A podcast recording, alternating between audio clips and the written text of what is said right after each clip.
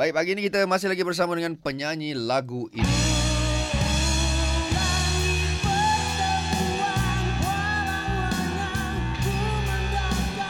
Ha, siapa yang tak ingat lagu ni, babe? Yeah. Okey, kita bersama dengan Ija Madison.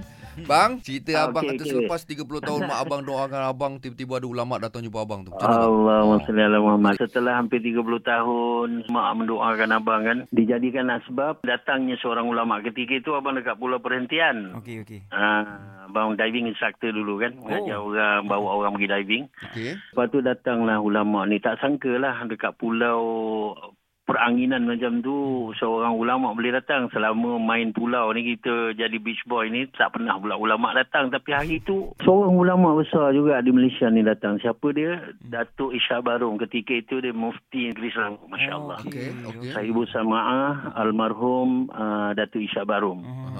Ya, jadi itulah satu konsep yang perlu ada dalam diri kita apabila kita bertemu dengan ulama ni jangan tanya banyak soalan kita minta nasihat daripada dia. Okey, okey, okey.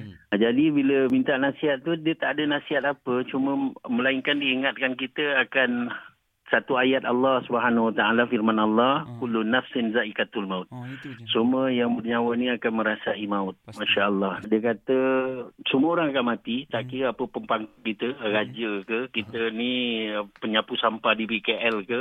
Macam mana pun kita akan mati juga. Yes. Tapi yang perlu kita fikirkan adalah bila kita mati kita bawa apa. Hmm. Walaupun sebesar zarah dosa yang kita bawa, tetap Allah masukkan neraka. Bila dah cuci bersih dosa ni dikeluarkan daripada neraka dia kekal dia masukkan ke dalam syurga kekal kekal kekal dalam dalam syurga masya-Allah itu untuk orang yang beriman masya-Allah. Ha, ha. Tapi yang merisaukan kita dia kata apabila kita mati ni Allah tak redha. Hmm. Mati dalam kekufuran terus saja masuk dalam neraka dan kekal kekal kekal dalam neraka. Betul. Nasihat itu yang membuat hati abang ni tersentak Hmm. seolah-olah macam apa ni tukul besi berat tu yang 12 pound tu kan Wow. hentak hati ni masya-Allah Ha. terus rasa nak balik kampung nak bertaubat lepas tu nak jumpa dengan mak bapak pasal banyak dosa dah buat eh masya-Allah Oh. Ha, jadi tiga hari je. Tiga hari lepas peristiwa bertemu dengan ulama ni, terus berhenti kerja, balik kampung. Alhamdulillah diterima oleh keluarga. Hmm. Teruslah belajar balik, ulang kaji balik apa Ya. benda yang pernah kita belajar dulu. Belajar dengan bapak, sempat belajar dengan dia hampir tujuh, tujuh tahun. Hmm. Buat hafalan balik, eh. Uh, ulang balik apa ni, pengajian-pengajian yang lama kita tinggalkan dulu. Kan?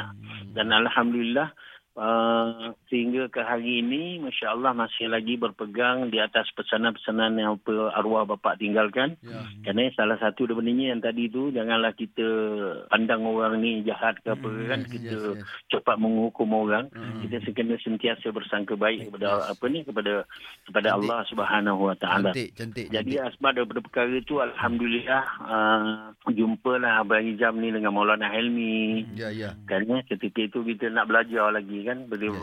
Arwah bapa meninggal ni pada 2010 Hmm. jadi kita tak boleh nak terputuskan Ya, ya. pengajian kita tu maknanya belajar tu jangan diputuskan Yes. itu sebab abang Izam kira terus mencari dan mencari mencari untuk belajar ilmu Ya. supaya kita ni dapat istiqamah dalam kebaikan yang kita buat Cantik. masya-Allah